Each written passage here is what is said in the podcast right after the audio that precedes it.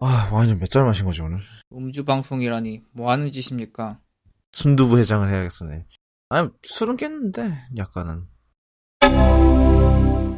자, 오늘은 저희가 그, 또 시간이 조금, 어, 비껴나가서, 오늘 그, 닥터몰라님이 또, 어, 참, 참가를 못하시고, 저희 둘만 하도록 하겠습니다. 근데 오늘은 딱히, 닥터몰라님 잘못이라기보다는, 어, 제가 약속이 좀 길어져서, 저녁을 3시간 먹을 줄 몰랐어요. 그래서, 어, 오늘은 저희 둘만 하, 하도록 하겠습니다. 그리고, 그, 저희, 아시다시피, 뭐, 미국에, 미국에서 사시는 분은 아시겠지만, 오늘이 그 블랙 프라이데이예요 아니, 블랙 프라이데이가 아니라 이제 추수감사절 기간이에요. 그래서, 어, 외국 쪽 뉴스는 많이 없고요. 그래서 오늘은 빠르게 빠르게 끝내도록 하겠습니다. 어, 첫 번째 소식은, 그, 어, 이번 주 우리나라, 한국에서 좀 장애가 많았어요. 어, 온갖 장애 얘기가 그 있었는데, 첫 번째로 이제 어젠가요, 그저께인가요, 그, AWS, 그러니까 저, 아마존 웹 서비스의 그, 서울 위전이, 어, 90분 정도 장애가 있었다고 해요. 어, 90분 정도 장애가 네. 있었는데, DNS 관련 오류라고 하죠. 네, 그 DNS 쪽 오류로 어, 다 터졌는데 그래서 그 우리나라에서 이제 AWS 기반으로 어 사- 이제 서비스를 하는 이제 서비 그 이제 뭐 웹 서비스들이 죄다 터 같이 터져서 어 난리가 났다고 합니다. 그뭐 사실 근데 사실 90분이라 그렇게 크게 올해는 안 갔는데 뭐 우리나라의 그 성격상 90분 장애도 사실 좀 큰 장애라 사실 AWS가 웬만해서는 이제 잘 안 터지기로 유명하지만 근데 이제 한 번 터지면 이제 초거대 규모로 터지는 난리 어. 왜냐면 정말 많이 쓰기도 하고.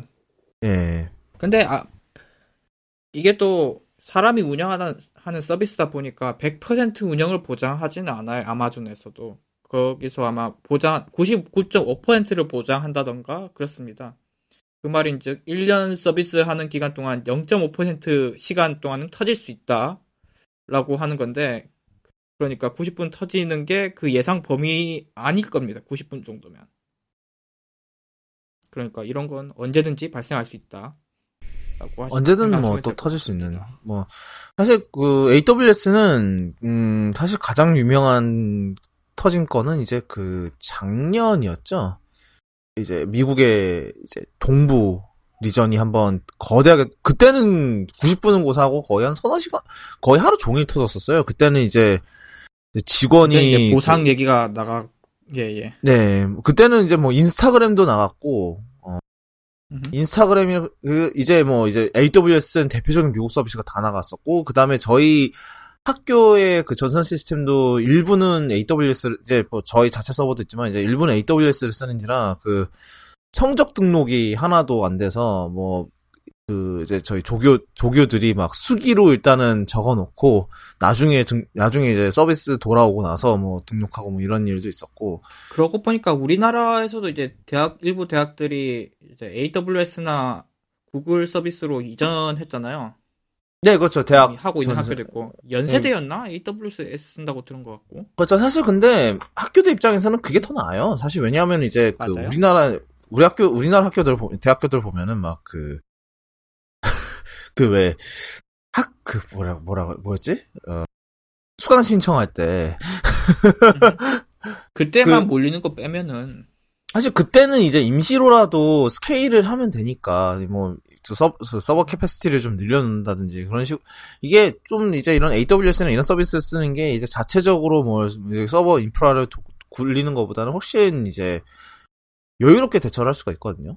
그러니까 좀 여유롭다기보다는 좀 이제 능동적으로 대처를 할 수가 있죠 유연하게. 그래서 좀 난데 뭐 뭐 AWS 뭐 살다 보면 터질 수 있고 그런 건데 뭐 근데 좀 서울 리전만 터졌다는 게 조금 뭐 좀 특이하긴 뭐 이게 서울 리전만 실끌로 터지긴 거니까. 예, 근데 이제 우리나라가 리전이 적긴 하더라도 이제 그 아마 제가 생각하기에는 이제 그 리전당 인구 밀도라 그러죠. 사용 인구 밀도가 훨씬 높지 아. 않을까 싶어요. 제 그거는 생각에는. 그럴 수 있죠.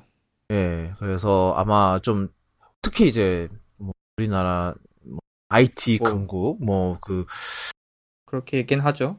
시큼다운표 네. IT 강국 그인 곳에서 이런 게 한번 터지면은 뭐 그래요. 그럴 수 있다고 보고 그거는 뭐 이제 90분 동안 막히고 끝났는데 지금 또 진행 중인 사건이 매우 크죠. 지금 예, 그- 발생 중인 장애는 저희 국가적인 지금 사태죠. 네, 지금 방송 저 저희가 오늘 지금 현재 이제 그 녹음을 하면서 발생하고 있는 사태인데 그 저희 이제 그 지금 KT의 그 서대문 사옥에 불이 났다고 해요. 불이 나서 그 지금 어 불이 거대하게 나는 바람에 이제 그 그쪽 K 그 이제 또 서대문 쪽 KT 망이 완전히 다 어, 난리가 났다고 해요. 그런데, 그, 지금 뭐 되게 다양해요. 뭐, 홍대역 공중전화에 사람들이 줄 섰다고, 지금 이런 것도 있고. 또 근데, 생각해보니까 공중전화도 KT 거 쓸 텐데, 그건 괜찮아. 괜찮아? 그거 쓴 사람이 있나? 아, 하긴 아니- 있긴 있겠습니다만. 아니, 그게 아니라, 일단 공중전화도 KT잖아요. 네. 근데 지금 사진을 보고 있는데, 불이 좀 장난 아니긴 해요, 불 규모가. 장난 아니게 지금 되게 크게 나고 있긴 한데, 게다가 이게 또 지하라서 뭐 제대로 꺼지지도 않는다고 하고 끄기도 쉽지도 않다고 하고 하필이면 서버니까 IDC 쪽이니까 서버 서버를 애초에 거기다 두고 있는 사이트들도 꽤 많다고 하더라고요. 그 중에 하나가 제일 유명한 디, DVD 프라임이라는 사이트가 아예 거기가 거기에 서버가 들어가 있는데 지금 그쪽에서 아예 서버가 탔을 상황까지 염두에 두고 있는 것 같더라고요. 음, 어, 그래서 그- 아예 rollback할 상황까지 갈 수도 있다고. 네. 그, 사실 그, 근데 되게 지금 아이러니한 게 지금 이게 재난 문자가 나가고 있는데, 이제, 저희, 저나 이제 호로요님이나 다 이제 뭐, 한국에 안 사니까 뭐 그렇다 치는데, 지금 재난 문자가 다 나가고 있는데, 아이러니하게도 KT 사용자들은 그 망이 죽어서, 재난 문자가 안, 어, 재난 문자가 안 가고 있다고 하고, 어, 그리고 뭐, 지금 보니까 아까는 뭐 그 삼성전자 이제 그 홍대에 이제 스토어 되게 크게 있잖아요. 거기도 지금 결제가 다 안 된다고. 또도 그렇고 서울 일부 지역은 로또도 안 된다고 합니다. 로- 지금. 그리고 GS 편의점도 지금 결제기 다 나갔다고 하고. 그래서 지금 뭐 그리고 이제 그 이제 그 지역에 뭐 KT 인터넷이나 이제 KT 휴대폰 쓰시는 분들 다 저- 먹통됐고. 음, 근데 이- 근데 이게 좀 그런 것 같아요. 백업망이 전혀 없는 건지. 여기가 나가서 지금 뭐 아니 사실 핸드폰망 같은 경우는 이제 중계기가 있잖아요. 뭐, 아, 물론 이제 중계, 중계기뿐만 아니라 이제 만약에 이제 중계기 데이터를 뭐 만약에 여기서 통합적으로 처리하고 있었다 이러면은 뭐, 그럴 수 있겠다 싶긴 한데, 이게 지금, 네. 음, 망 한두 개 적어, 죽은 정도가 아니라 주요 장비 이런 게 모여 있는 곳에 그게 다 탔나 봐요. 음. 그래서 지금, 그러니까 이거는 백업을 하려면 할 백업을 할 정도의 장비가 탄 게 아니라 그냥 주요 뭐, 장비 있는 그- 곳이 다 화르르 불이 났나 보- 봅니다. 음, 그래서, 그래서- 백업 정도가 아니고 우회하기도 힘들고 음. 그런가 봐요. 물론 지금 사태 파악이 정확하게는 안 되고 있습니다만 지금 저희 같습니다. 지금, 지금 너, 저희 녹음 시점에서 아마 한, 한 시간에서 두 시간쯤 전에 지금 화재가 나기 시작했다고 지금 얘기가 나왔는데, 으흠. 어, 그래서 아마 저- 지금 현재 상황에서는 사실 정확하게 이제 어느 정도 피해가 났는지는 좀 가늠이 힘들고, 어, 좀 나중에 이게 뭐 설령 이제 불이 다 잡힌다고 하더라도 이게 복구에는 또 시간이 상당히 오래 걸릴 것 같아요. 뭐 이제 중계 만약에 이게 지- 이게 만약에 이제 뭐 중계기들이나 뭐 이런 안테나들을 약간 연결해주는 약간 중앙 서버 역할을 했다면은 이거를 이제 딴 데서 또 끌어야 될 거 아니에요. 일단 임시로도 복구를 하려면은 그러다 보니까 거기서 다 끌어오고 이러려면 또 시간이 또 상당히 오래 걸릴 거란 말이에요. 그래서 지금 이게 사실 서대문이 나갔다는 게 사실 굉장히 심각한 문제인 게 서대문 근처에 뭐가 있어요? 종로가 있죠. 종로도 있고 그다음에 신촌, 뭐 이대, 뭐 명동 명동, 홍대, 뭐 저쪽 염남 망원동 중심부죠. 서, 그러니까 서울 중심부도 중심부도 사실 이제 약간 주말에 사람들이 놀러 가는 약간 그쪽이잖아요. 그쪽에 지금 뭐 핸드폰 망은 고사하고 지금 결제기나 이런 게 다 나갔다는 거는 사람들 카드 결제 못 하고서 다 현금으로 내야 되고 지금 뭐 그쪽이 다 나간 거예요. 그쪽 그러니까 마포 쪽 그러니까, 바, 그러니까 서대문구랑 마포 쪽이 다 나갔다는데 KT 이가 나중에 이 사태가 끝나고 나면 이제 KT가 어떤 어떤 식으로 이제 보상을 할, 하게 될지 이런 것도 좀 약간 뭐랄까 좀 그런 이제 혈안이 혈안 혈안이라 그러면 조금 이제 좀 중대한 사안이 될 것 같은 약간 그런 느낌이 들어요. 그래서 뭐 지금 저희가 녹음하고 있는 시점에서 지금 이 사태가 터지고 있는 거라 그래서 뭐 지금 현장 상황에서 뭐 정확하게 뭐라고 말씀은 못 드릴 것 같은데 뭐, 뭐 현, 저 진짜로 무슨 정말 팟캐스트 역사상 저희 후드캐스트 역사상 진짜로 지금 말 그대로 정말 지금 특 뭐야 약간 속보 식으로 그죠? 음, 네. 속보라고 해봐야 지금 이게 이제 팟캐스트가 배포될 시점에는 옛날 뉴스가 되겠습니다만. 뭐 끝날 시점이긴 한데 뭐 좀 특이하죠 이런 말에는. 예.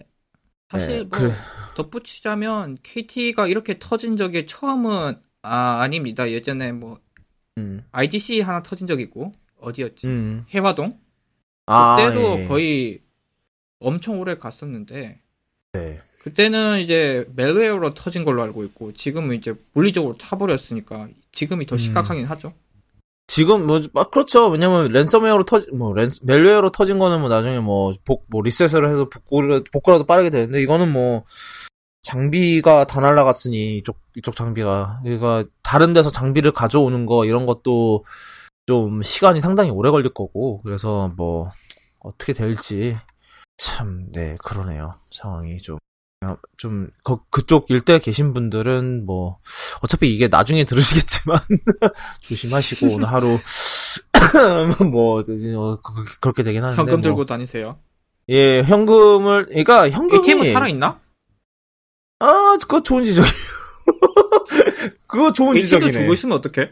아, 그, 그 KT 쓰는 ATM 주고 사망하면 어떡해요, 진짜? 근데 은행들은 대부분 다 백업으로 다 하지 해놓지 않나요? 혹시 뭐 이런 사태 대비해서? 근데 이런 포스기도 뭐 포스기도 사실 그런 그 정도의 백업은 다 해놨어야 되는데 그래서 우리나라 지금 뭐 이제 뭐 이에 그런 이거에 이제 뭐 이후에 일어나는 일들은 아마 다음 주 얘기 다음 주 이제 쿠드캐스트 때 다룰 것 같아요. 어, 그 다음 소식은 사실 이제 앞노래 에필로그가 있었는데 오늘 이제 닥터몰라님 못 오신 관계로 다음 주를 미루고. 어, 그 다음 얘기는 이제 텀블러인데 어, 되게 오랜만에 듣죠, 텀블러. 그 텀블러가 지난주에 갑자기 이제 그 저희 iOS 앱 스토어에서 어, 앱을 삭제당한 사건이 있었어요. 그래서 왜 삭제당했을까라는 얘기가 좀 있었는데 알고 보니까 이제 그 애플이 이제 앱, 그, 텀블러에, 그, 사실상 이제 소아성애, 소아 포르노라 그러죠. 그, 소아 성애와 관련된 내용이 너무 많이 올라, 그, 올라와서, 그, 보호차 이제 앱을 삭제했다라는 얘기가 있었고, 그래서 이제 뭐, 텀블러 쪽에서는 당, 어, 당연히 뭐, 최대한 빨리 복구, 최대한 빨리, 빨리 그런, 그런 이제 게시물을 다 지우고, 빨리 앱을 복구를 시키겠다라고 이제 하는 상태, 아직까지 앱이 복구가 됐나요? 검색을 해봐야지. 그건 확인 못했고 사실 텀블러가 이런 논란에 휩싸였던 게 작년에도 한 번 있었어요. 그것도 우리나라에서 있었죠. 방통위의 방송통신위원회에서 자율심의 그러니까 텀 포르노와 관련해서 자율심의 협력 요청을 했었는데 그걸 텀블러가 거부했었죠.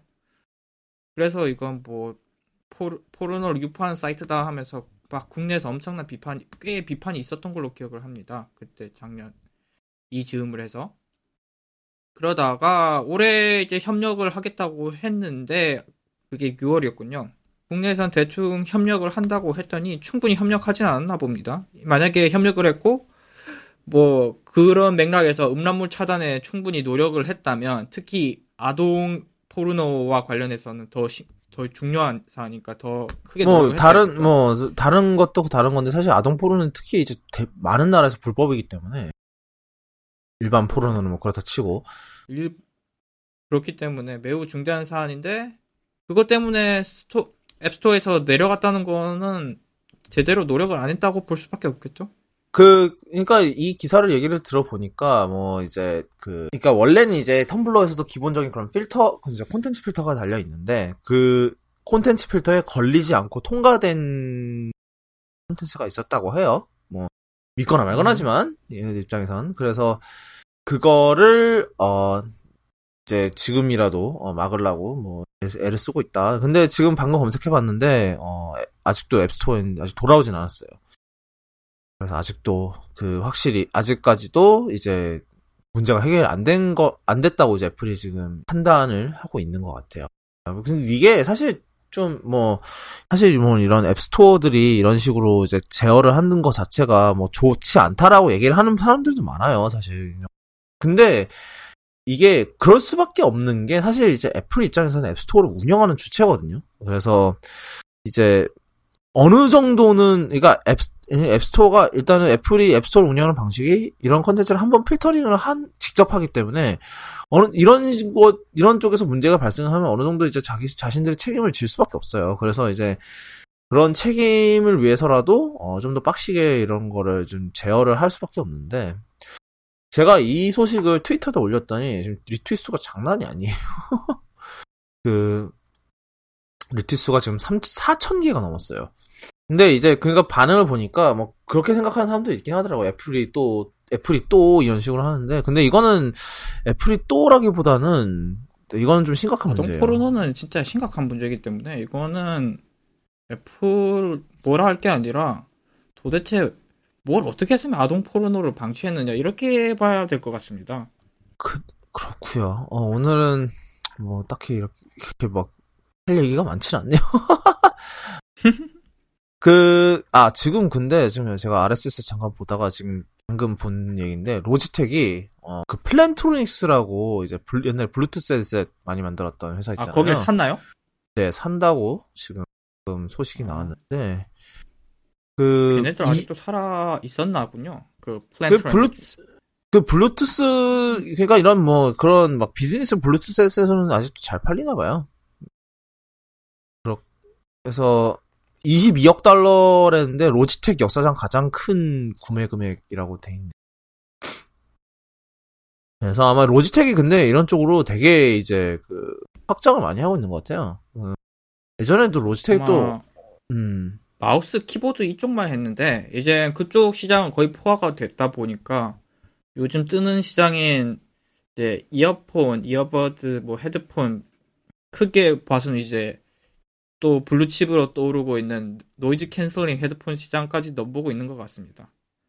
그쪽이 지금 프리미엄 시장이고 아주 수익성이 높은 시장인 것 같아요. 그 그렇죠. 특히 요즘 아직 그쪽 기술은 없는 걸로 알고 있는데 네.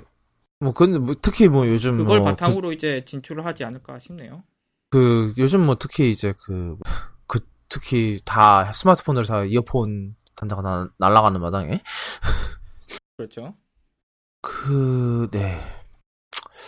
다음 소식 어, 또 계속 얘기를 하기 어, 오늘은 정말 좀 저도 좀 피곤하고 이래서 술술 넘어가고 있는데 어 저, LG가 이건 좀 우리나라 재밌는 소식인데 이제 LG가 이제 그 어, 이 사용자, 이제 폰 사용자들을 초대, 초, 초대를 해서 이제 그 단점을 듣겠다고, 어, 40명을 초청을 한대요. 어, 이제, 이 12월 6일에 이제 그 V, V40 신큐를, 신큐 개발자들이랑 그 다음에 소비자, 그러니까 뭐 구매해서 사용하는 사람들 40명을 초대해서, 어, 이런 이제 약간 간담회 비스름한 그런 거를 할 예정인 모양인데 어 좋은 아이디어인지는 모르겠어요.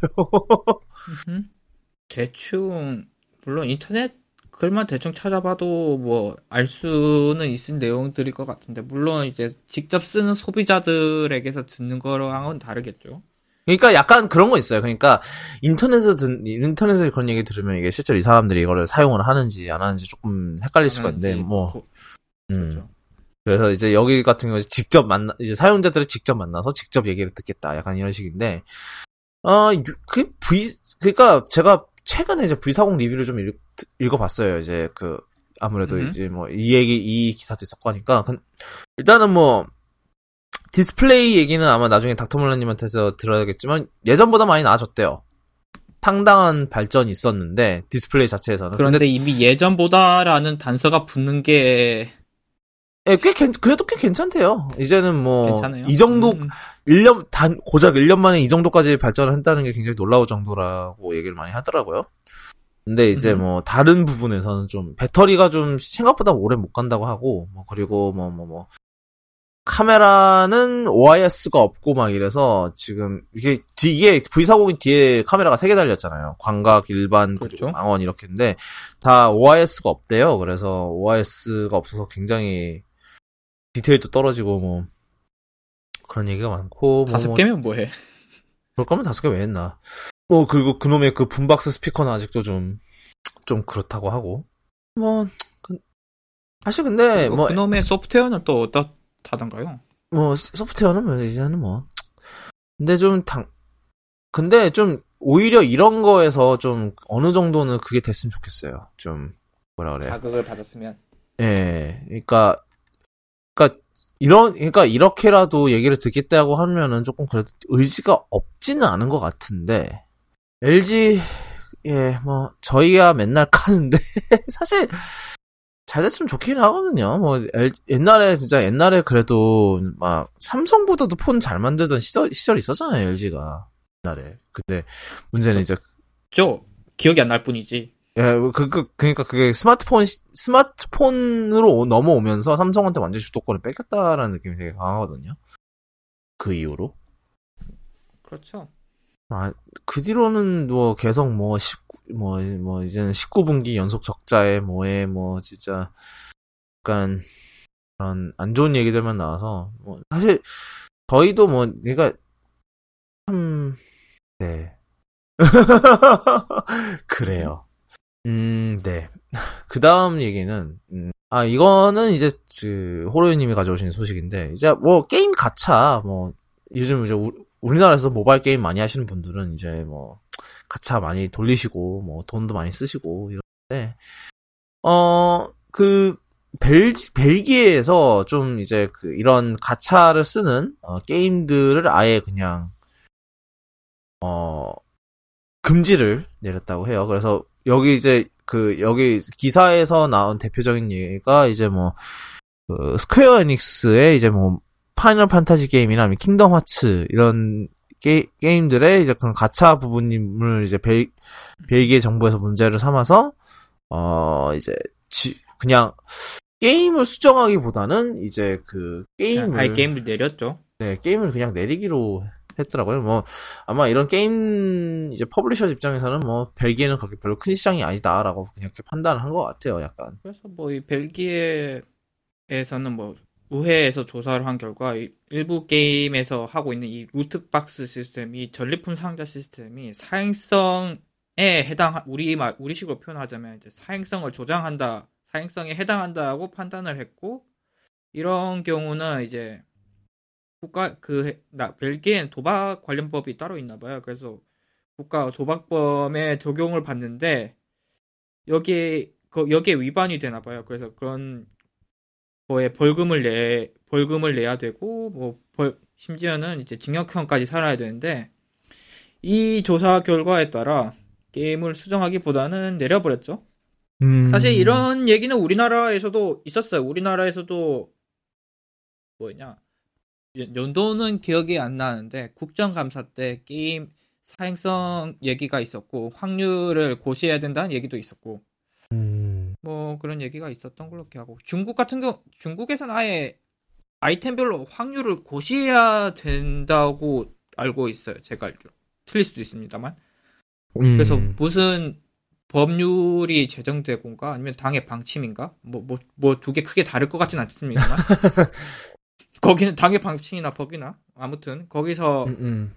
어떤 계기로 블리자드도 그렇고 여러 회사들이 확률을 고시를 하더라고요. 음. 전부 다는 아니더라도 주요 아이템. 음. 그래서 이런 사행성의 조장, 사행성을 조장할 수도 있고, 그리고 이게 확률이 어떤 식으로 되어 있고, 저- 제대로 공정하게 이제 누구 누구든 공정한 기회를 받는지 보장되지 않으면 이건 보, 뭐냐 도박에도 해당되고 사기에도 해당되니까 이런 건 규제가 필요하다고 봅니다. 사실 그래서 좀 한국은 지금 규제를 음. 하고 있는 걸로 알고 있어요. 우리나라도 아니 미국 그 이후 예.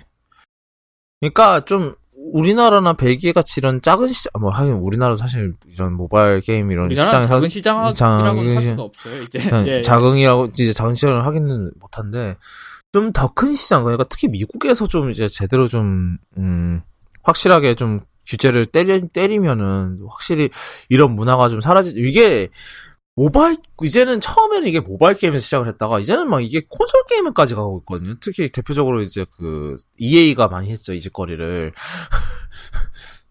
이, EA가 이, 이 이쪽에 이제 대표 주자 느낌이 되게 강한데. 그러니까 이게 벨기에에 한정될 수도 있습니다만 EU가 EU 본청이 브러셀에 있거든요. 벨기에. 음. 그래서 아마 만약에 이걸 계기로 EU 차원에서도 이런 걸 규제를 한다면 만약에 뭐였죠? 음. GDPR처럼 네. 큰 영향이 있지 않을 있을 수도 있지 않을까 생각을 합니다. 저는 이게 개인적으로는 음 저는 개인적으로 이런 전리품 네. 상자 시스템을 쓰는 게임을 안 좋아합니다만 뭐 요즘 네. 게임이 다 이렇게 나오기 때문에 이번 이런 걸 계기로 딱 짚고 넘어가면 좋을 것 같습니다. 그렇죠. 뭐 사실 좋은 그러니까 사실 뭐 모바일 게임 입장 이제 게임 개발사들 입장에서는 이- 뭐 이게 정말 돈 버는 가장 확실한 방법이고 그럴 수 있겠네. 그렇습니다. 맞아요. 왜냐면 요즘에는 사람들이 이제 게임을 사지를 않으니까 음, 산다고 해도 예전처럼 triple A 게임 막 60달러 하는 게임을 사지를 않잖아요. 막 네. 해봐야 이제 육- 게임을 60달러 60달러씩 팔 수 있는 곳은 이제 거의 뭐 콘솔로 한정되니까 음 맞아. 맞아요. 음 음. 그러니까 이제 게임은 무료로 내되 이런 전리품 상자로 돈을 벌어야 된. 그 덕분에 게임 품 예전보다 게임 품질이 참 떨어진 것 같습니다. 그러니까 옛날에 차라리 모바일 게임은 옛날이 더 나았던 것 같아요. 어제 지난주 아니 몇주 전에도 뭐 그때 이제 저희 디아블로 이모탈 얘기할 때도 얘기했던 부분인데 뭐 충분히 이제 모바일 게임이 뭐 이제는 정말로 하드웨어 성능도 웬만한 콘솔 부럽지 않고 이러면서 좀 좋게 나올 수는 있더라도 근데 별로 좋게 안 만들고 싶어하는 맞아. 이렇게 전리품 아니면은 유료 아이템 이런 식으로 나오니까 이게 뭐 자본이 돌아가는 방식이 그렇다고 하면 뭐 할 말이 없습니다. 뭐 할 말은 없습니다만 그 네. 게임에서 얻을 수 있는 경험이라든지 아니면 그 재미 자체는 이제 덕분에 반감이 되고 있는 것 같습니다. 이게 사실 해결 측이 안, 도무지 안 보이긴 하는데 왜냐하면 이 사람들 돈을 뭐, 뭐, 먹, 뭐, 뭐 벌어서 먹고 살아야 뭐 게임이 계속 나오던 거예요. 이게 사실 쉬운 건 아니에요. 뭐 단순히 뭐 이걸 한다, 뭐 이걸 하고 저걸 한다고 해서 해결되는 문제도 아니고 그런데 근데 좀 지금 현재 이게 진행되는 방향은 확실히 잘못된 방향. 지난번에 디아블로 때도 얘기했듯이. 아, 그 다음 얘기는, 음, 아, 제 개인적 얘기인데, 저희가 지난주에도 이제 아이패드 프로 얘기를 하면서 이제 라이트룸 얘기를 좀 했었어요. 그랬는데, 이제 그때는 이제 중간, 이제 좀 중간에 이제 작업을 해보다가 이제 한 얘기였는데, 이번, 제가 사실 어제쯤에 사진, 제가 그, 그, 지난번에 이제 몇 주 전에 찍었던 사진 프로젝트를 다 완료를 했어요. 근데 이것도 그냥 보통 풍경 사진이면은 사실 그렇게 어렵진 않거든요. 풍경 사진은 그냥 라이트룸 안에서 슬라이더만 조정해주면 되는데 이거는 이제 좀 인물 사진이어서 이거 같은 경우는 이제 포토샵에서 좀 건드려주는 부분이 좀 추가적으로 들어갔어요. 그래서 어 그래서 좀 고난이도 작업이었던 것 같은데 근데 아이패드 그때도 얘기 이제 뭐 지난주에 얘기를 했지만 그 아이패드로 작업을 하면서 확실히 좀 뭔가 그 펜- 펜슬로 직접 이렇게 그- 하고 있고 이러는 게 되게 자연스럽더라고요. 그냥 그 뭐 펜슬로 뭐 브러쉬칠을 하고 펜슬로 뭐 이렇게 슬라이더 같은 경우도 좀 더 이렇게 좀 정말 좀 세밀하게 조정을 할 수 있고 이런 게 저는 개인적으로는 되게 좋았어요. 그 아이패드로 해는 게 그래서 음 당분간은 이제 뭐 아이패드 사실 아이패드 라이트룸 같은 경우도 아이패드가 속도가 더, 더 빨라요. 맥보다. 이상하게. 뭐, 그러니까 뭐 이게, 이제 아이패드 프로에 들어간 GPU가 이제 뭐, 아이, 지금 제가 쓰는 이제 아이맥에 들어간 GPU보다 더 좋을 수도 있고, 뭐 그런 이유일 수도 있겠는데, 확실히 뭔가 더 빠르고, 그래서 되게 당황스럽더라고요. 이제, 그러니까, 그때도 뭐, 지난주에도 제가 그 아이패드에 대한 얘기를 많이 했었는데, 그, 제 생각에는 이제 그 아이패드라는 그 자체가 좀 더 이상 좀 얕볼 그건 아닌 것 같아요. 굳이 그니까 제가 작년에 이제 2세대 아이패드 프로 리뷰를 했을 때도 이런 얘기를 했는데 이제 뭐 굳이 대체할 필요가 있나? 그러니까 다들 이렇게 노트북을 대체한다라는 그 키워드에만 너무 집착을 하는데 사실 애플은 생각을 해보면은 대, 키보드 노트북을 대체하겠다는 소리는 안 했거든요. 그냥 노트북도 노트북 웬만한 대부분의 노트북보다 빠르다 그랬긴 했는데 뭐 그게 뭐뭐 뭐 미, 컴퓨팅의 미래고 뭐 이렇다고 해서 그게 꼭 굳이 노트북을 대체한다는 소리인지는 저는 잘 모르겠거든요. 그래서 새로운 형태의 컴퓨터라고 본, 보는 게 더 맞지 않나 싶어요. 저는 아이패드가 뭐 굳이 노트북을 대, 대체하지 않더라도 이제 노트북이 노트북으로 쓰기는 좀 애매한 그러니까 노트북이라고 해서 사실 그 컴퓨터라는 게 필요한 모든 걸 할 수는 없거든요. 지난번에도 얘기했지만 뭐 하다 못해 의료 차트 보는 거 이런 거는 노트북으로 못 하죠. 이런 거는 이제 아이패드가 훨씬 편하고 뭐 아이패드라는 게 훨씬 편하고 훨씬 가볍고 뭐 이제 그 막 키보드 부분이 없으니까 그냥 그 태블릿 자체만 들고 다니면서 이렇게 하면 돼. 차트를 보고 이러니까 사실 그런 게 훨씬 편하고 그런 것 같아요. 뭐 전 개인적으로. 그래서 저는 이게 뭐 이건 이제 나중에 아이패드 프로 리뷰를 언젠가 쓴다면 얘기를 하겠지만 이게 굳이 이게 뭐 노트북을 대체하고 뭐 컴퓨터의 미래 뭐 그런 거 떠나서 그냥 이것도 하나의 새로운 카테고리 컴퓨터인 것 같아요. 그렇게 생각을 하면 되지 않을까 싶어요. 다들 이렇게 맨날 그래서 이제 아이패드 나올 때마다 이제 리뷰들이 다 그렇잖아요. 뭐 노트북 바꿀 수 있을 것인가 뭐 등등등등. 근데 굳이 노트북 바꿀 필요가 있나? 늘 그렇지만. 늘 그렇지만 그런 얘기가 나올 만한 게 가격이 이제 노트북과 근접해졌기 때문에 그런 얘기가 나온 것 같습니다.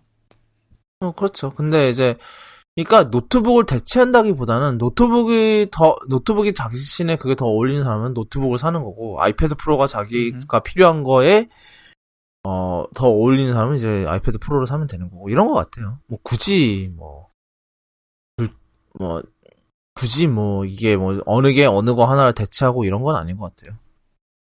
개인적으로. 그러니까 아이패드 프로가 물론 이제 엄청나게 비싸지긴 했지만, 이번에.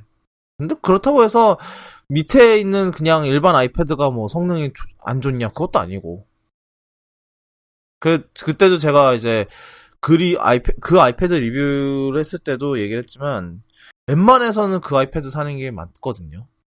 굳이 아이패드 프로까지 살 필요도 없고 어, 그때도 얘기했지만 그때는 이제 뭐 새 아이패드 프로가 나오기 전 얘기지만 지금도 근데 굳이 아이패드 그러니까 미, 뭐 미디어 그러니까 아이패드 그러니까 뭐 자신이 아이패드에서 뭘 하고 싶으냐에 따라서 다르긴 하겠지만 웬만해서는 사실 아이패드 프로가 필요 없거든요. 근데 필요한 사람들을 위해서 존재하는 게 아이패드 프로가 아니에요. 이제 이게 닥터몰라님이 있어야 좀 더 얘기가 잘 될 텐데 닥터몰라님이 없는 관계로 어, 오늘은 좀 사실 대, 전반적으로 이, 내용이 되게 금방금방 넘어가는 주제들이죠. 뭐 다음 얘기는 이제 그 아이폰의 위기론에 대한 얘기인데 이번 주에 좀 애플이 이제 주가가 많이 내려갔어요. 이유가 뭔고 하니 뭐 아이폰 10s랑 10R이 생각보다 잘 안 팔린다. 그래서 뭐 이제 아이 이제 애플의 이제 아이폰 관련 부품을 공급하는 이제 다양한 이제 공급 업체들이 대부분이 다 이제 매출 조정을 들어갔다라는 얘기가 있어요. 그러니까 매출이 원래 예상했던 것보다 더 적게 나갈 것 같다라고 했는데 뭐 그 이유가 뭐 사실상 당연히 아이폰이 생각보다 안 팔려서 아니냐라는 그런 얘기가 있고 뭐 최근에 이번 뭐 어젠가 나온 소식에는 뭐 애플이 아이폰 10 지금 원래 단종이 됐던 아이폰 10에 어 생산을 재개했다라는 뭐 그런 주장도 있었고 뭐 이제 또또 또 다른 거는 또 뭐였더라? 일본에서 10R에 대해서 약간 보조금 지급을 시작했다고? 리베이트 그 말인즉 일본에서 생각보다 안 팔리는 게 아니냐라는 썰이 있었습니다. 기사가 있었고 물론 이렇게 확인은 안 되니까 썰 정도로 생각해야 될 것 같습니다만 이 모든 내용이 이제 애플 이런 모든 기사, 이런 모든 썰이 지금 아이폰이 생각보다 안 팔리고 있다는 것을 뒷받침해주고 있고 그 때문에 주가가 많이 내려갔죠. 네. 뭐 어떻게 보면 이제 지, 지금까지 진짜 하늘 높은 줄 모르고 오르고 있었던 애플 주가가 이제 좀 조정을 겪는 게 아니냐라고 생각할 수도 있을 것 같고. 네. 뭐 정말로 테네스가 생각보다 안 이건- 팔릴 수 있고 뭐 그러니까 그런 얘기도 있더라고요. 예. 이제 이제 그 뭐 어디까지 올라갈 수 있냐라는 한계 한계를 시험하고 있었는데 뭐 그 한계에 드디어 부딪힌 게 아니냐라는 그런 얘기도 있었고 이제 뭐 아이폰 가격이 뭐 워낙 또 스마트폰 시장이 이제 성숙기에 접어든 지 꽤 오래 드물었음에도 오래 됐음에도 불구하고 아이폰이나 아니면 애플의 그 휴대폰 매출이 지금까지 증가한 게 좀 사실 신기했던 거지. 음. 언젠가는 이런 소식이 올 거라고는 번쯤. 다들 알고 있었던 것 같아요. 예. 네, 뭐 그렇죠. 근데 뭐 언제였냐 문제였지. 이제 음, 뭐. 그게 임박한 게 아니냐 하면서 이제 훅 떨어진 거라고 생각. 근데 사실 판매 대수가 좀 사실 계속 제자리긴 했거든요. 왜냐면 그때 음. 6랑 6S 이후로 그래서 뭐 대수는 그대로였으나 이제 마진을 올렸죠. 마진을 마진이랑 이제 뭐 판 이제 ASP를 올리는 그러니까 이제 판매 대수를 올리는 그 약간 그런 식으로 이제 좀 바뀌었는데 그게 뭐 그 그러니까 그 전략이 뭐 좋을 수도 있고 나쁠 수도 있고 그런데 사실 어차피 이제 애초에 이제 팔리는 폰 대수가 이제 줄을 거라면은 뭐 일단은 매출을 보전을 하려면 당연히 이제 대당 가격을 올리는 게 어차피 뭐 고정적으로 팔리는 게 있다면 그래서 그런 건데 뭐 이번에 애플이 너무 멀리 갔다라는 얘기도 있고 그러니까 도를 넘 그냥 선을 넘었다. 그러니까 뭐 그 어디까지 아이폰이 비싸질 수 있냐의 선을 넘었다라는 의견도 되게 많았고 뭐 그랬는데 뭐 이게 사실 물론 이제 이게 실제로 그랬는지는 뭐 다음 애플의 다음 그 나- 실적 발표가 나와봐야 뭐 알겠습니다만은 물론 이제 애플이 이제는 그 실적 발표에서 그거를 뺐기 때문에 그 판매 대수를 뺐기 때문에 뭐 정확하게 정확하게 큰 그림은 안 보이겠죠. 그냥 뭐 매출만 안 테니까 그건 좀 지켜봐야겠습니다만 그 사실 뭐 그래요. 뭐 그래 사실 근데 이런 스마트폰 업체들이 대부분 삼성도 이번에 좀 판매 하락이 좀 있었다고 하고 뭐 S9이나 S 특히 S9이 생각보다 너무 안 팔려서 그래서 그래서 이제 대부분의 스마트폰 그러니까 앱- 아이폰은 그래도 좀 아직은 이제 그런 이제 애플 에코시스템의 그런 것 때문에 좀 아직 유리한 게 좀 남긴 했는데 이제 다른 업체들은 좀 뭐 삼성이나 이런 애들은 새로운 거를 찾기 시작했죠. 약간 이제 뭐 대표적으로 이제 그 저희 삼성의 폴덕시라든가 약간 그런 그런 이제 새로운 그런 거 아니면 플랫폼화를 추진하고 있고 네, 삼성은 애플처럼. 근데 근데 안드로이드 업체들이 이제 그렇게 뭐 플랫폼화를 한다고 한들 약간 좀 한계가 있잖아요, 확실히. 예, 일단은 구- 구글 안드로이드니까. 예 공유되어 있기 때문에 안드로이드 음. 사람들은 그냥 마음에 안 들면 얼마든지 옮길 수 있기 때문에 안드로이드 내에서는 네, 그래서 그래서 음, 안드로이드를 쓰는 이상 자사의 휴대폰을 플랫폼화하기는 거의 불가능하다고 생각하면 될 것 같습니다. 이제 플랫폼 이주 얘기가 나와서 네. 제가 이거는 어느 팟캐스트를 듣다가 되게 흥미롭게 들은 부분이라서 제가 한번 가져와 봤는데 이제 여기 팟캐스트에서 하는 얘기가 이제 플랫폼을 이주한다는 거. 그러니까 예를 들면 뭐 맥OS 이제 뭐 아이폰에서 안드로이드로 간다거나 뭐 그런 게 외국으로 이주하는 것보다도 어렵다라는 주장이 있었어요. 그래서 뭐 이게 이주라는 게 단순히 뭐 이민이나 이런 게 아니라 그냥 가서 사는 거라도 약간 그런 얘기인데 전 이게 이 얘기를 듣고 좀 흥미롭다라는 생각이 들었어요. 왜냐하면 저 같은 경우도 비슷한 것 같아요. 이제는 이게 제가 뭐 맥 이제 뭐 제가 이제 맥이나 뭐 아이폰을 쓰면서 이제는 다른 플랫폼은 못, 못 넘어가겠는 게 물론 뭐 여기 이제 뭐 사실 이게 다 가- 결국 이 이유인 거죠. 그 뭐 사용하는 이제 iOS를 사용하는 게 너무 익숙해졌고 이제 안드로이드는 뭐 잘 익숙하지도 않고 뭐 그렇고 어 그 다음에 무엇보다 이제 iOS에서 사놓은 앱들 뭐 이런 것도 너무 많고 그런 그런 것도 있지만 그 다음에 애플 같은 경우는 특히 그게 있거든요. 아이클라우드랑 이제 아이클라우드로 묶이는 서비스들. 그렇죠. 예를 iOS 그리고 맥 거기다 왓치나 아니면 태블릿까지 이런 식으로 여러 개 쓰시는 분들은 다 알죠. 그러니까 이 모든 게 하나로 묶여 있는데 거기서 하나라도 빠지게 된다면 만약에 거기서 하나를 빼서 안드로이드로 대체를 하려고 하면은 참 불편합니다.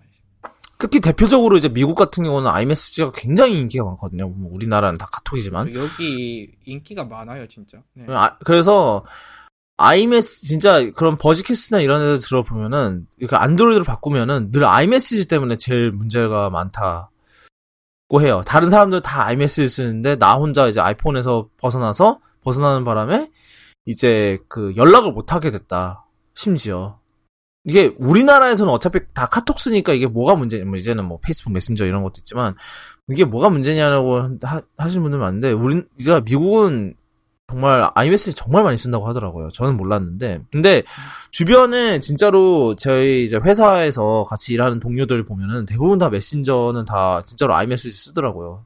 그게 생각보다 놀랐어요. 그래서 뭐 지, 그러니까 아이 그러니까 이, 어차피 저희랑 뭐 회사 내에서 얘기할 때 어차피 회사 슬랙을 쓰니까 사실상 이제 이, 이분들이 iMessage 쓰는 건 다 이제 친구들 자기 친구들이라는 얘기잖아요. 뭐 친구들이나 가족이나 아, 이런 사람들을 다 iMessage로 대화를 한다는 건데 그러니까 근데 다른 메신저를 쓰는 걸 본 적이 없어요. 이 회사 동료들이 다 아이, 다 iMessage예요. 이게 그러니까 그 플랫폼이라는 게 이제는 정말 스마트폰의 하드웨어는 이미 이제 거의 사실상 이제 상향 평준화가 된 상황, 상황인데, 이제는 여기서 이제 정말로 큰 차별점을 나타내려면은 사실상 이제 이런 플랫폼, 그리고 뭐 서비스, 음. 이런 쪽에서 이제 락인을 가져오는 건데, 사실 아이, 애플은 이거를 애초부터 많이 노리고 했기 때문에, 사실상 더 쉽게 그러는 것 같아요. 사실 제가 보기에는 아이폰에서 안드로이드로 가는 게 안드로이드에서 안드로이드에서 아이폰으로 가는 것보다 더 어려워요. 그만큼 포기해야 될 게 너무 많아. 그, 만큼 포기할 게 너무 많아요. 그러니까 뭐 아니라고 하면 할 말이 없지만 제 생각에는 그래요. 뭐 저 같은 경우 뭐 아이클라우드 사진 라이브러리도 쓰고 있죠. 뭐 아이클라우드 그리고 이제 또 뭐 있냐 트윗보 저희 트위터 앱 그 상태 동기화가 다 아이클라우드죠. 뭐 등등 제 메일도 아이클라우드고 개인 이메일만 아이클라우드고 그리고 또 뭐 있니? 앱 산 거 뭐 이런 거는 뭐 당연히 말할 필요도 없고. 애플 뮤직도 있고 뭐 애플 뮤직이 안드로이드에서는 된다고는 하지만 뭐 그래도 그런 것도 그 있고. 평점이 바- 바- 절반이 안 된다고 하죠. 워낙에 악평이 심해서. 되긴 된다는데. 뭐 앱이 앱이 진짜로 앱이 문제일 수도 있고 아니면 그냥 그거는 정말 옛날에 왜 그거 있잖아요. 이제 그 안드로이드에서 iOS로 옮겨주는 앱 데이터 옮겨주는 앱이 있었는데 Move to iOS라고 그거는 딱히 앱 quality 문제가 아니라 그냥 그 안드로이드 팬 팬인 사람들이 그걸 했대요. 테러 별- 별점 테러를 했대요. 음, 그런 거일 수도 있고 개인적으로는 이게 옮기 그 바꾸는 게 어려운 것 같아요. 그렇게 뭐, 뭐 바꾸시 그렇게 해서 바꾸시는 분들 자, 바꾸시는 분들이 많긴 하지만 그래도 그 아니면 저처럼 이제 양쪽 양쪽에 걸쳐 있는 분들 있고 전 휴대폰은 아니지만 음, 음, 이제 음. 윈도우랑 맥 양쪽 걸쳐 있거든요. 저는 하는 일이 윈도우가 필요해 가지고 특히 음, 번역 이쪽은 윈도우를 안 쓰면 할 수가 없어요. 그래서 어쩔 수 없이 윈도우를 하나 써서 사서 잘 쓰고 있습니다. 그래서 이게 그, 이 얘기가 나왔던 이유가 이제 그 해당 팟캐스트 이제 서피스 고에 대한 얘기를 했어요. 그런데 뭐 가격도 싸, 뭐 적당하게 싸고 뭐 성능은 좀 안습이지만 뭐 윈, 그 full, 뭐 이제 trackpad 있고 키보드도 좋고 다 좋은데 윈도우라서 안 쓰겠다라는 게 그, 그 음. 팟캐스트에서는 그거였거든요. 어차피 내가 필요로, 내가 쓰는 OS가 아니면은 굳이 내가 그렇게 그 적응의 고통을 감내하면서까지 내가 쓸 필요가 있냐. 그러니까 이게 하다못해 이제 널 그러니까 저희 같은 널드들도 그 이렇게 그 플랫폼을 바꾸는 게 어려운데 일반인들은 오죽하겠냐는 거죠. 그러니까 예를 들면 이런 거죠. 저희 어머니는 물론 휴대폰 처음을 아이폰 4로 쓰긴 하셨는데 그 이후로는 이제 갤럭시만 쓰셔가지고 이제 그 그런 분이신데 그리고 아직도 지금 본인 이메일로 그 구글 아이디 만들어서 거기 구글 플레이스토어에서 앱 받는 걸 잘 못해요. 근데 그 상태에서 이제 다시 iOS로 넘어오면 또 어떤 재앙이 펼쳐질지 진짜 상상도 안 되는데 그런 분들이 많을 거예요 주변에도 심지어 젊은 세대에서도 아직 헤매는 이런 거 헤매는 분들이 좀 종종 있고 그러니까 그런 분들에게는 이제 플랫폼 넘어가는 건 진짜 엄청나게 큰 장벽일 수 있을 것 같아요. 저희 같은 이제 좀 잘하는 사람들이 고통 고통이 그만큼 바, 배가가 되죠. 바꾸신 분들. 어, 어떻게 하냐고 음. 주변 사람들 이제 뭐 바뀌면 내 바꾸고 지네들이 바꾸고 자기네들이 바꾸고 나서 우리한테 물어보면 나 어떡하라고. 그렇죠. 그거 제일 와- 한국에서 그걸 제일 흔히 일어나는 때가 윈도우만 음. 쓰던 사람이 맥북 이쁘다고 맥북 샀을 때. 아, 아, 이거는, 그러니까 왜 아까도 막 그 아이패드가 컴퓨터 대체하네 마네 이런 얘기 많이 했잖아요. 사실 네네네. 그 들, 그거를 생각하면서 들은 생각이 그거예요. 어차피 우리나라에서 맥 사, 사용하는 사람들은 진짜 카- 사실상 컴퓨터 구실을 못하는 컴퓨터 잘만 써왔는데 그 액티브엑스 이런 것 때문에 음. 그거에 비하면 아이패드는 사실 생각을 해보면 아무것도 아니지 않나. 그렇죠. 아직도 그 사실 우리 우리나라에서 맥 쓰는 거 아직도 그래요. 아직도 액티브엑스 이게 뭐 없앤다고는 하는데 없애는 거 언제 없애는 거야 대체. 그래서 그냥 한국에서 맥을 쓰려면은 어디서 음. 공인인증서 같은 거 어디서 하나 좀 구해다 자기 걸 받아다가 아이폰으로 옮겨놓고 거기 그냥 그냥 거기서 계속 돌려야 돼요. 응. 뱅킹하고 그걸로 살아야 돼요. 그게 제일 편해요. 그렇죠. 아니 그 뭐야 아니면 아니면 윈도우 하나 따로 구해놓고 제물용 PC. 액티브엑스 예 그렇죠 액티브엑스 제물용으로 쓰던가 그렇죠.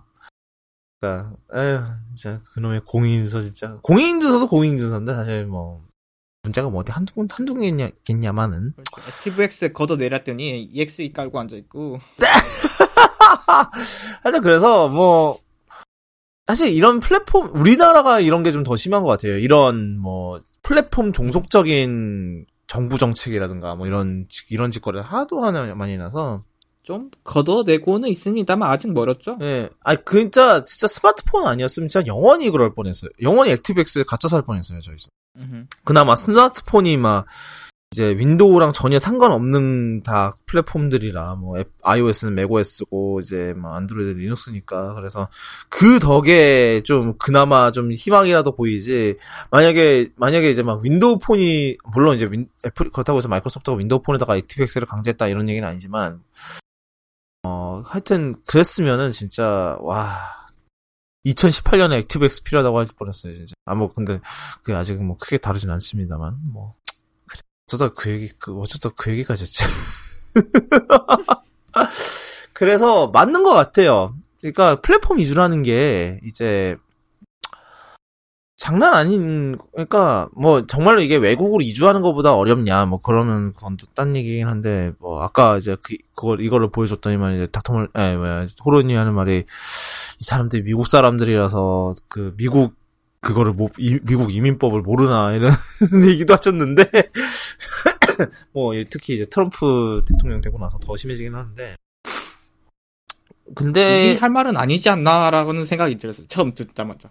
음 미국만큼 이민 정책 참 까다로운 나라는 아마 일본 정도밖에 없을 것 같은데 그 미국 사람이 이민 뭐냐 이주하는 게 뭐 플랫폼 이주 플랫폼 옮기는 게 이주한 것보다 어렵다고 하니까 저거 어떻게 반응해야 되나 이 생각이 딱 들더라고요. 그러니까 미국은 일단 빼고 얘기를 하는 거죠.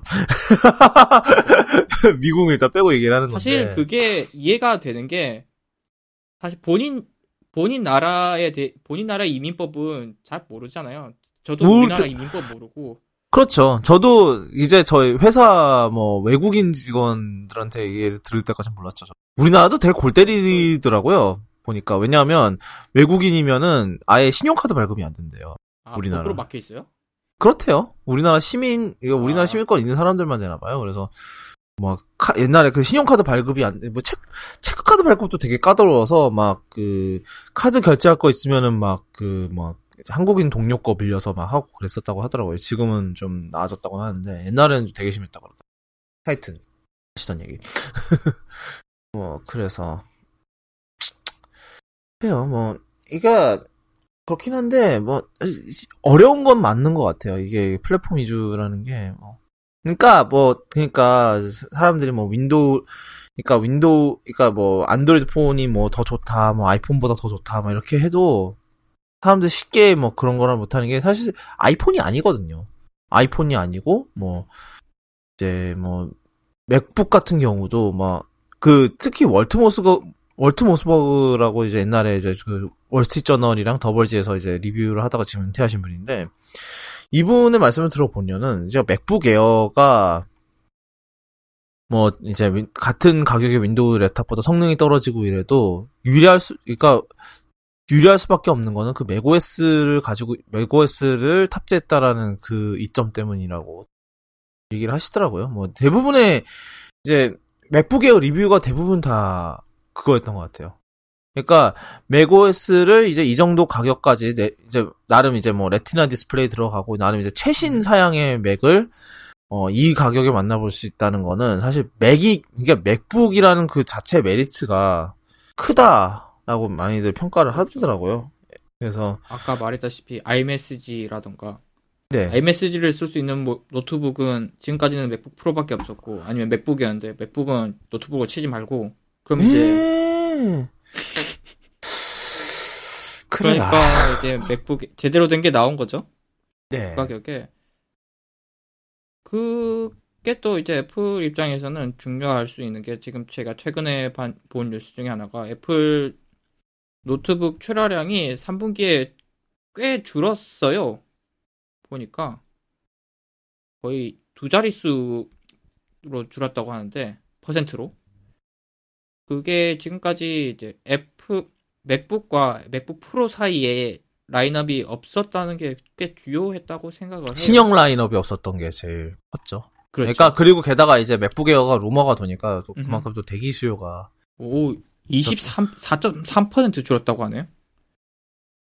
장난 아니긴 했죠.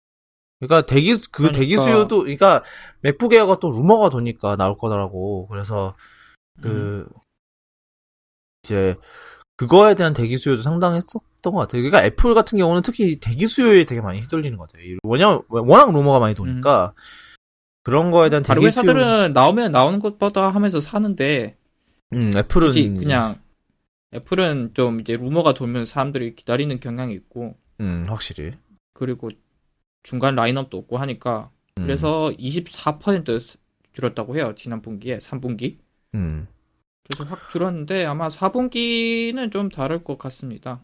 뭐 아무래도 맥북 에어가 좀 팔리기 시작하고 이러면은 좀 사정이 많이 나아지지 않을긴 해요. 물론 국내에서는 별 큰 영향은 없을 수 있어요. 우리나라는 뭐 어차피 맥 불모지기 때문에. 우리나라는 그- 이제 맥보다 맥 신형 맥북 신형보다는 그램 신형을 기다릴 것 같아요. 이제 그거 나 그거 아직 나와요? 그때 아 근데 LG가 그나마 잘 만드는 게 그램인데. 아니 근데 진짜로 왜냐면 미국에서 너무 듣보잡이잖아요. 사실 그램이 심각하게. 그렇죠. 아 그래 아니 그때 이제 저희 왜 저희 애플 애플 이벤트 때 이제 디에디트 기자님한테서 얘기를 들었던 게 되게 신기하다. 미국에서 되게 신기하다 그러더라고요. 왜냐면 한국에서는 그램이 그래도 뭐 잘 만들고 이래서 인기가 많은데 미국에서는 전혀 듣보잡이라고. 그렇죠. 여기 그럴 만한 게 국내에서만 팔리나 봐요. 이게 아니요. 미국도 팔긴 해외- 팔아요. 아, 왜냐면 파는데 제가 그걸 아는 게 중에서- 그그 위웍에서 한번 프로모션 이벤트를 한 적이 아, 있거든요. 제가 팔린다는 게 아니라 아예 안 판다는 게 아니고 어, 어, 어. 의미 있는 수량이 안 팔린다. 이... 음. 왜 그럴 만한 게 지금 전 세계에서 지금 아까 제가 3분기 자료를 말씀드렸잖아요. 3분기에서 네. HP가 뭐 천만 대 팔았고 뭐 그렇게 쭉쭉 내려가는데 LG는. 순위권에도 없어요. 당연하게도. 사실 이- 이게 우리나라에서 웬만큼 팔리면은 그 그래도 아 아니다. 우리나라에서 그 팔 그게 팔린다고 해서 그 정도 얼마나 팔린다고 한들 뭐 우리나라에서는 그 노트북 그런 거 집계가 따로 안 되죠. 그런 점유율 집계가 핸드- 별 점유율 집계가 없어. 핸드폰도 겨우 휴대폰은 잘 하는데 예, 스마트폰은 좀 이제 뭐 나오는 편인데, 그러니까 이게 판매 이런 거에 대한 그게 자료가 전혀 없어요, 진짜. 그래서 그냥 주변 사람들 사는 걸로 판단한 건데 국내에서는 잘 팔립니다만 그리고 해외에서도 가끔씩 해외 리뷰에서 보면 그램 얘기는 조금씩 하는데 실제로는 볼 수가 음. 없습니다. 그냥 차라리 에이서가 좀 많이 보이지. 에이서까지는 보입니다. 응. 대만 거. 델 거. 에이수스. 응. 그렇죠. 제가 자료를 드렸는데 응, 지금 응, 응. 전 세계 노트북 출하량이 뭐 HP가 1위고 놀랍게도 응. 요즘 HP 잘 나가죠, 진짜 잘 그래도. 만들긴 잘 만들어요. 음, 네, 음. 그래서 그 다음에 레노버, 델, 에이수스, 그 다음이 애플. 원래 4위였다가 24% 추락해서 5위. 응, 응. 그 다음 에이서. 그 다음부터는 이제 기타로 묶이는데 사실 근데 거죠, 이 대부분의 그거를 보면은 이제 네네. 뭐 HP 그러니까 사실 이 중에서 되게 좀 비스 그러니까 좀 프리미엄급으로 파는 거는 사실 애플밖에 없는 건 맞거든요. 뭐 물론 이제 그렇다고 해서 없다 다른 업체들이 없다는 건 아닌데 뭐 HP도 뭐 이제 그 호로이님이 쓰시는 스펙터 이런 것도 사실 좀 비싼 애들이고 이러긴 한데 그러니까 전반적으로 브랜드 자체가 그러니까 뭐 HP나 레노버나 다른 업체들은 되게 다양한 range로 팔잖아요. 그러니까 그래서 좀 그런 면에서 좀 훨씬 유리하지 않았나라는 얘기가 드- 생각이 들긴 하는데 근데 뭐 3위 이후로는 다 거기서 거기네. 둘 사이에 그게 너무 큰데? 그렇죠. 700만 대에서 갑자기 아. 350만 대로 확 떨어져. 그렇죠. 델까지가 이제 천만 대, 3위까지가 천만 대에서 700만 대까지고 그 다음부터 음. 이제 300만 대. 음. 그러니까 LG는 한 분기가 아니고 연간 100만 대쯤 파나? 연간 300만 대? 아 글쎄요. 모르겠어요. 저 그러니까 몰라서 공개- 하는 말이에요, 이거. 공, 공개가 전혀 안 되니 뭐 저희야 알 길이 없죠. 음, 그러니까 뭐 해외에서는 모를만 하죠. 아무리 잘 만들어도. 그래요. 뭐 사실 뭐 글쎄요. 뭐 이렇게 한다고 해서 뭐 글쎄요. 하여튼 뭐 결론적으로 네, 플립 그러니까 애플이 그래서 좀 뭐라 그래 이런다고 해도 뭐 어느 정도 그게 있는 게 한 번 나 하면은 나오기가 힘들어요. 빠져나오기가 힘들거든요. 확실히 저도 그렇지만 이제 뭐 거의 10년째 안- 못 나오고 있지만 이제는 뭐 윈도우가 불편해서 영 안드로이드는 안할 것도 없고요. 아 이거 뭐 픽셀이나 이런 애들이 사진이 워낙 잘 나온다니까 그게 궁금하긴 한데 그렇다고 해서 그것 때문에 내가 또 안드로이드를 굳이 second phone으로 해서 그런 고통을 해야 되나라는 생각이 들기도 하더라고요. 그 다음 얘기는 마지막, 어, 오늘은 되게 빨리빨리 하는데, 음, 오늘 마지막 얘기는 이제 저희 그, 지난주에 예고로 드렸듯이 이제 포켓몬 렛츠고에 대한 후기를 간단하게 얘기를 해볼까요? 마침 이제, 닥터몰라님이 그 뒤로 샀는지 모르겠어요. 왜냐하면 저희 방송하고 나서 그 다음 날에 역시나 일렉트로마트에서 그, 재고가 더 떨어져서 못 사셨다 그랬거든요. 그래서 그 뒤로 사셨는지 안 사셨는지 모르겠는데, 하여튼 저랑 뭐, 저랑, 어, 호로요님은 둘 다 깨셨죠? 1회차는. 1회차는 깼어요. 그 다음 이후로는 봉인하고 지금 뭐냐 젤 젤다를 좀 하고 있는데 음, 뭐, 재단 얘기는 뭐, 재단은 워낙 1회차가 이제, 생각보다 꽤, 꽤 재미있었어요. 생각보다 많이 재밌었고 사실 전 이 포켓볼에 기대를 좀 했는데 포켓볼이 생각보다 그렇게 유용하지는 않더라고요. 뭐, 경험치 올리, 경험치 boost 하는 건 굉장히 좋았는데? 경험치 boost하고는 좋고 또 가끔씩 사탕 주는 건 좋은데 이거는 물론 포켓볼을 데리고 산책하실 여가가 있는 분들에게는 참 좋습니다만 그게 아니라면 하하, 하하하, 예. 아니, 뭐, 그렇죠. 걸어서, 이거는 걸어서 일 나갈 수 있는 거지, 왜. 그렇죠 이게 걸어 다닐 다니면은 좋은데 그게 잘 안 되는 분들에게는 별로 효과가 없고 그리고 이걸로 게임하면 생각보다 많이 불편을 해 불편해요 아, 뭐, 그건 있죠. 아니, 근데, 그렇다고 해서, 레츠고가 그렇게 컨트롤러 옵션이 많은 건 아니거든요. 제가 집에 프로 컨트롤러가 있는데, 프로 컨트롤러는 아예 되지도 않아요. 사실. 이게 던지는 그거는 참 모션 도 좋고 재밌는데 이게 컨트롤 하는 게 좀 까다로워서 음. 그래서 이걸로 이거 자체로 게임을 하는 게 재밌다기보다는 그냥 뮤 얻고 한 번씩 산책할 때 데리고 가는 하여튼 저는 근데, 그 용도로는 좋은 것 같고 게임의 난이도 자체를 많이 낮춘다고 생각을 해요, 이게. 그러니까, 네, 그거는 좋아요. 네, 그러니까 이게 처음 해보 이게 아무래도 레츠고가 이제 좀 처음 해보는 사람들한테 이제 그런 좀 테, 좀 맞춰진 거다 보니까 약간 액세서리 자체도 좀 그런 쪽에 많이 특화가 된 것 같고 특히 특히 저 같은 경우는 이게 사실 뮤가 이제 그 게임상에서 약한 애가 아니에요. 원래 전설의 포켓몬인 애라 이게 그 능력치가 굉장히 좋은 애거든요, 사실.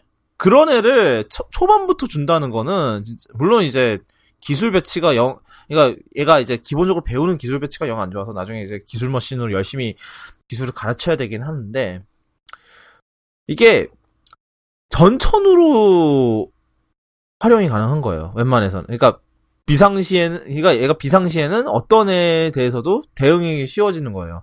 예를 들면은 뭐 이게 게다가 이제 사천왕 같은 경우는 사천왕들이 쓰는 포켓 포켓몬들의 대부분의 포켓몬을 상대로 이제 다 이제 뭐 상성 상성이 뭐 강하거나 약한 게 없어 그냥 일배 이제 일배만 이제 아 일배라고 하면 이상하구나. 이제 그 뭐라 그래? 아 두 배 그러니까 한 배만 되는데. 근데 근데 이제 워낙 얘가 뭐 특방이 특수방어나 방어력이 워낙 수치가 높아서 데미지도 잘 안 입어요. 게다가 HP도 엄청나게 많고. 이게 같은 레벨 때 다른 포켓몬보다 HP도 더 많아서 태,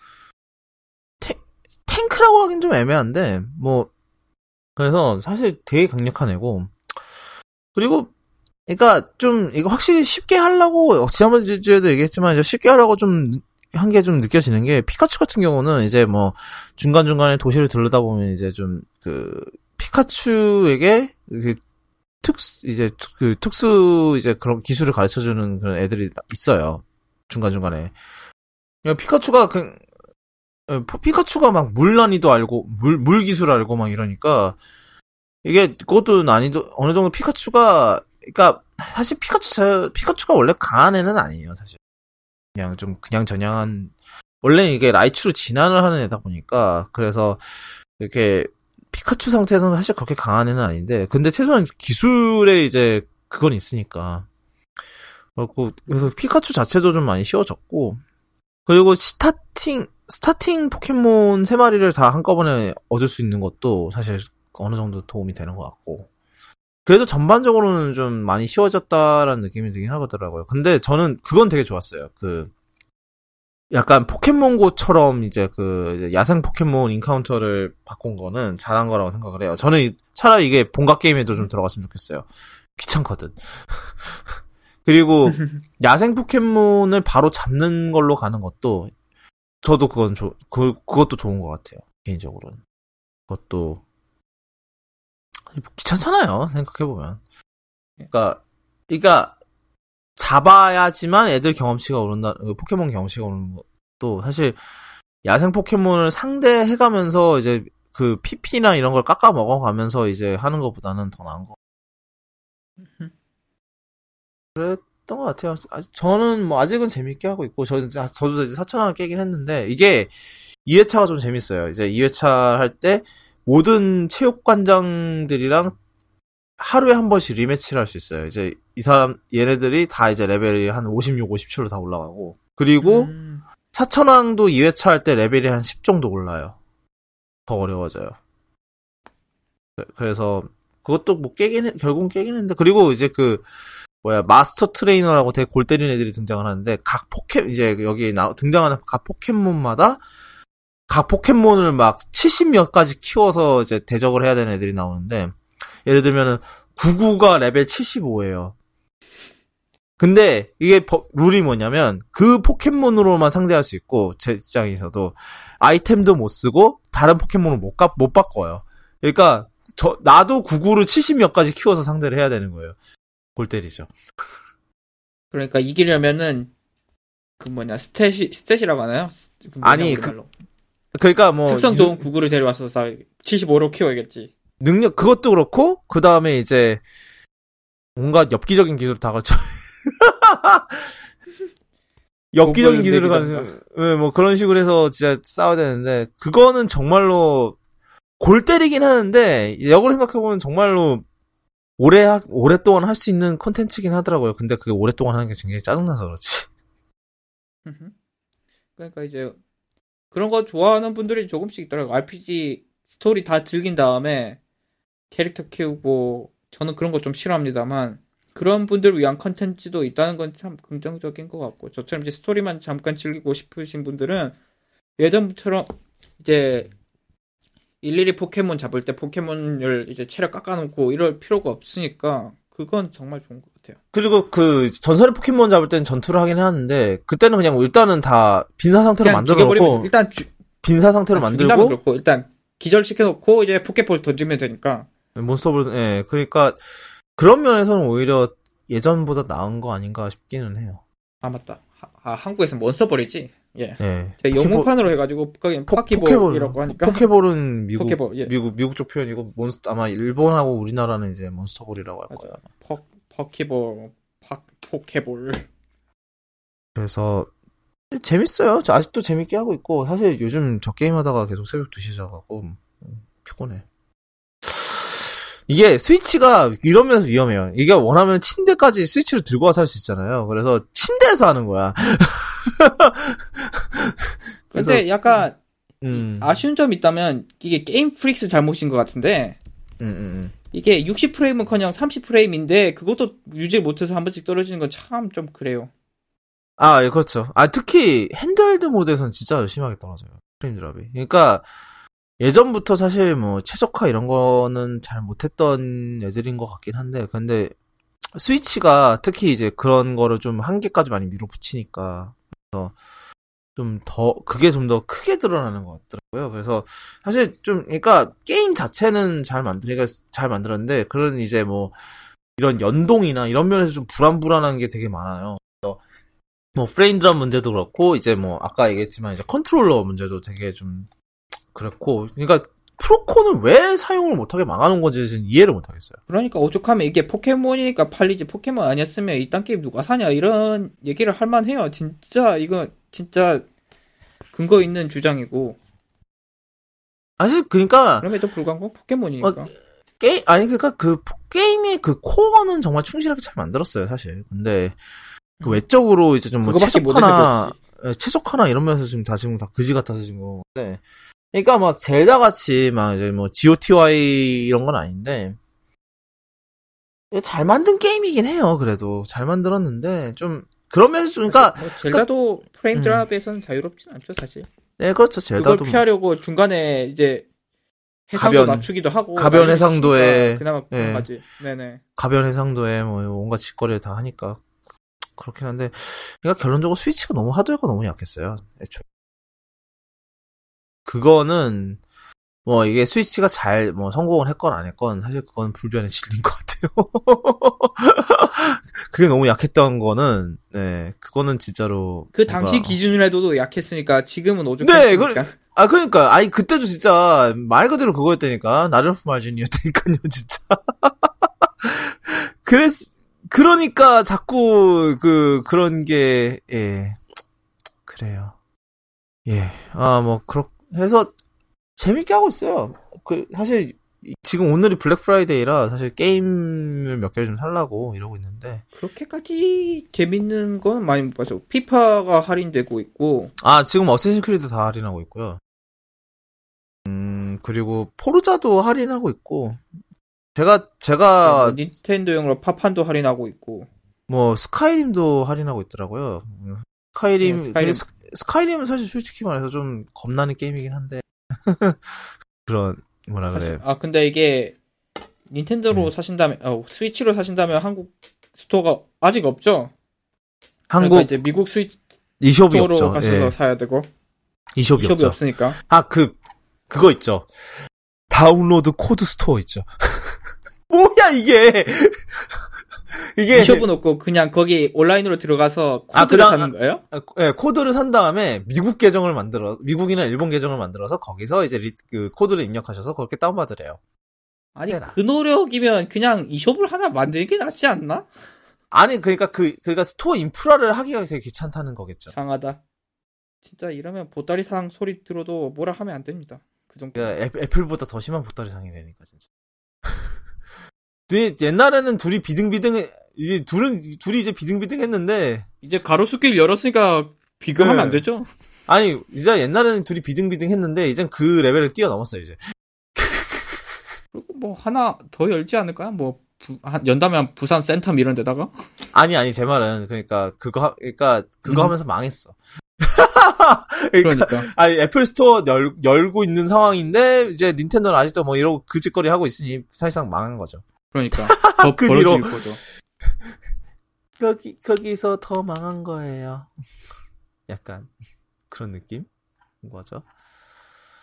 음 지금 네 지금 그 또 하나 봤는데 KT 아까 그 말씀 아 제- 제 처음에 얘기했던 KT 그 복구가 일주일 예정입니다. 가복구 복구 일정이 미정이라고요? 아니 가복구가 하루에서 이틀 걸리고 어 복구에는 일주일 전체 복구에 음. 망했네. 그게 그렇게 얘기하더라고요. 왜냐면 케이블이 다 탔으니까 눌러붙은 거 다 뜯어내고 다시 아이고. 설치하고 장비 채우고 하려면 그 일주일도 아마 24시간 복구해서 이길걸요 아마? 아니 맞겠죠? 음.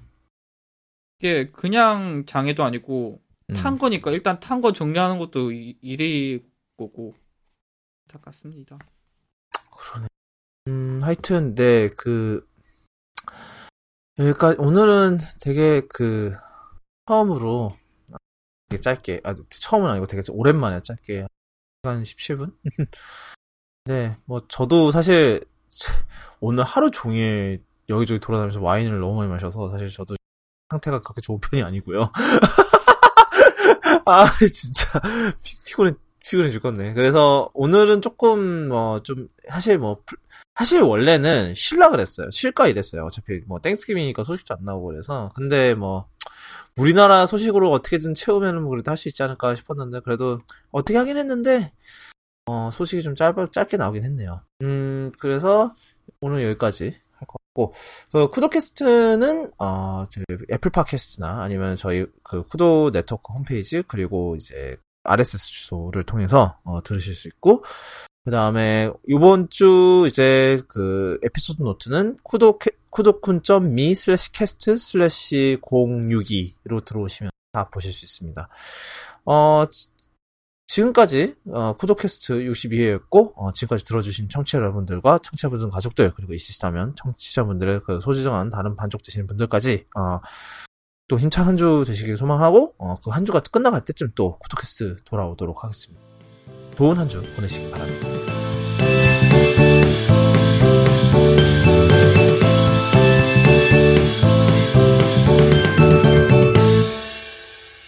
근데 심각하다. 지금 뭐 뭐냐 은평구도 안 되고 은평구 쪽도 지금 죽었고